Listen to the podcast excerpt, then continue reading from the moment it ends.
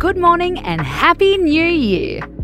I'm Casey Donovan, and thank you for joining us back in the space and getting 2020 off to a good start.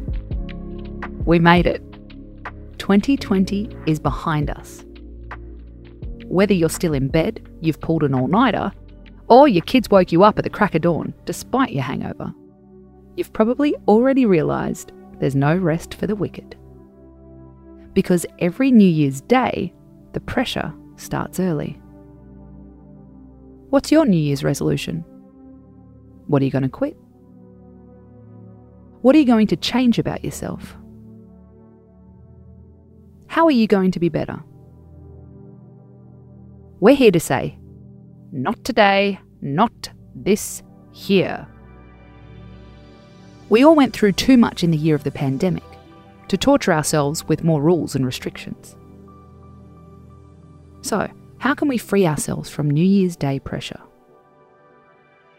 And most importantly, how can we do it mindfully? Ask yourself this If you didn't know it was New Year's Day, how would you feel about yourself and your life? If you lived in a world without a calendar on every gadget, if you had no idea of the date, or how much time had passed in your lifetime. How would you feel about who you are? What you've achieved? And what else you want to do with your life? Feel it in your body, that lack of pressure or comparison. Not knowing if it's the first day of the year, the middle of autumn, or the first day of spring.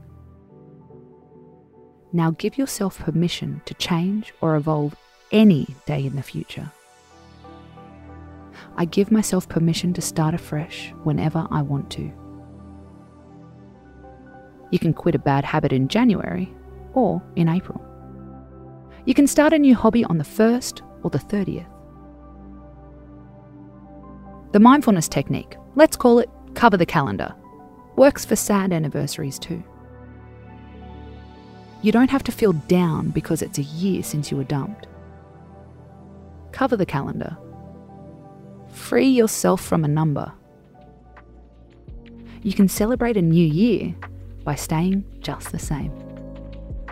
I'm Casey Donovan, and you've been listening to The Space. Tune in tonight for another mind soothing episode How to Shift Your What Ifs. Until then, space out.